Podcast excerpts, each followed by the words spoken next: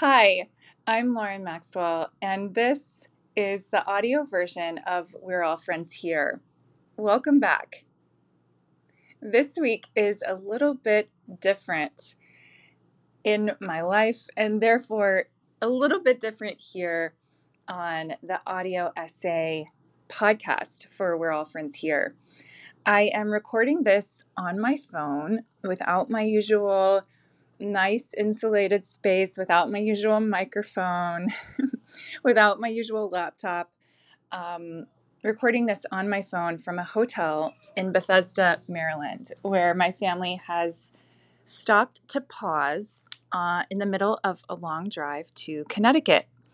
And I anticipate the next few days being a flurry of moving activities and unpacking and settling, with things going in dozens of different directions. So instead of pushing myself to create the same style of episode that I usually create, I am taking this moment I have right now to read this week's essay to you. So thank you for being here. And yeah, this week I wrote a little piece called What If Love Is the Answer? And it's about a pathway to saving ourselves that, in my mind, actually makes sense. So yeah, let's get started. We have been spinning and spinning this year in a way that feels like I imagine it might feel to spend many years carving a top, making it functional, making it attractive, adding intricate little flourishes in the wood. And then one day, after realizing it is finally ready to twirl, you wind it up, let it go, and watch it take on a life of its own. Once we realized how tired we were after all that carving and all that spinning, we found a little window to unspin ourselves, which meant sitting by the water and doing nothing, or reading scandalous stories in Vanity Fair about Grey's Anatomy writers gone wild, and then discussing them just because we can. We went to South Beach, where we had the best food we have had in ages, got blown away by local jazz, and chatted with the full moon between palm trees. It was rejuvenating and relaxing and all manner of delightful. It felt necessary. Any opportunity to prioritize delight is a privilege. There is no question about that. But this experience has me wondering, what would the world look like if we considered delight our birthright? Not a nice to have, or something you might earn if you just work hard enough, but a fundamental birthright for everyone. Oxford defines birthright as a thing that somebody has a right to because it is a basic right of all humans.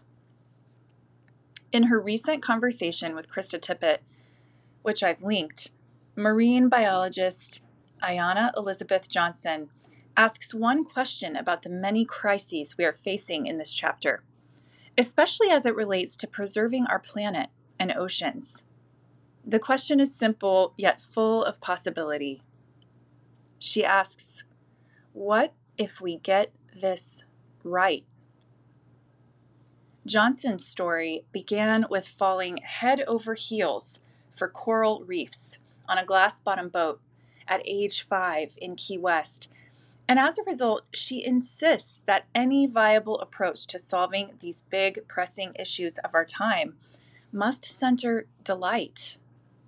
She believes that if we pay more attention and offer care intentionally to the things we love, then we can find a way to implement the many solutions we already have at our disposal.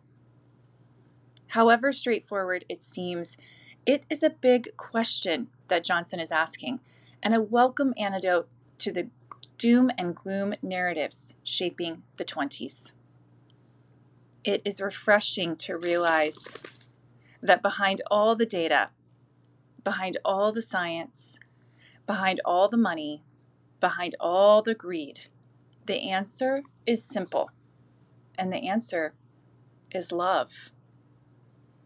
This is something worth considering even as we prioritize personal delight in its many summertime shapes and sizes. We know personal delight is a pathway to survival and a means of resistance.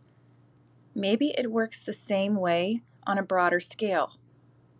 So, what do you love most? How can we protect it?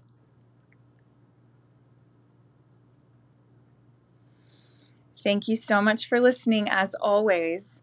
I also reminded readers this week that last week was my annual pledge drive. And in case you missed it, I wanted to mention it again. Once a year on We're All Friends Here, I ask for sponsorship, and I went into great detail last week about why I asked for sponsorship and what it means to me and to this publication.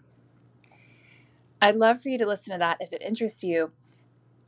But put simply, becoming a sponsor helps keep this publication free for everyone, compensates me for my time and energy on this labor of love, and keeps the content free of spammy and ad-driven material that's usually used to attract attention on the internet. So the link will be in the show notes if you're interested in becoming a sponsor this year. Thank you so much for reading, for listening, and for your contributions. As always, if you enjoy these weekly audio essays, please consider helping us grow by sending one to a friend, giving us a five-star rating in your podcast app, or sending them to Find More at lauren maxwell dot substack dot com. Take care out there.